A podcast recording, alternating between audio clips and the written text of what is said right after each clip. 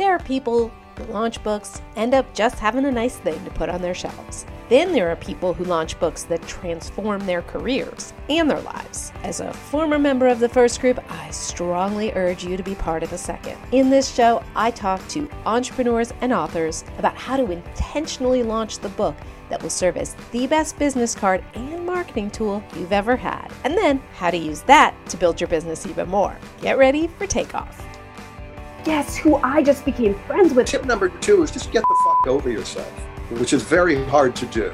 Do you want dignity? Do you want self respect? Or do you want to maybe sell a couple books? The hilarious thing is, authors, you know, there can be like a thousand people in an audience, and you will remember who didn't buy the book. Entrepreneurs. To make a book successful, you can't really just rely on marketing and publicity.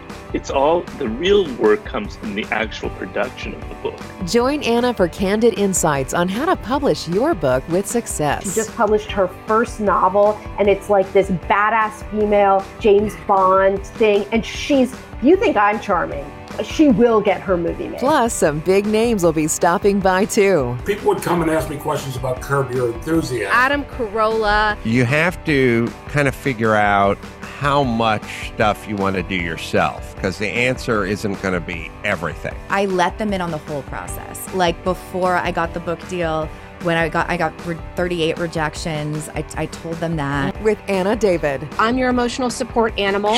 You're one of those really good interviews. More chutzpah than you would ever think is possible. In this show, I talk to authors about how they launched and how it took them to the next level.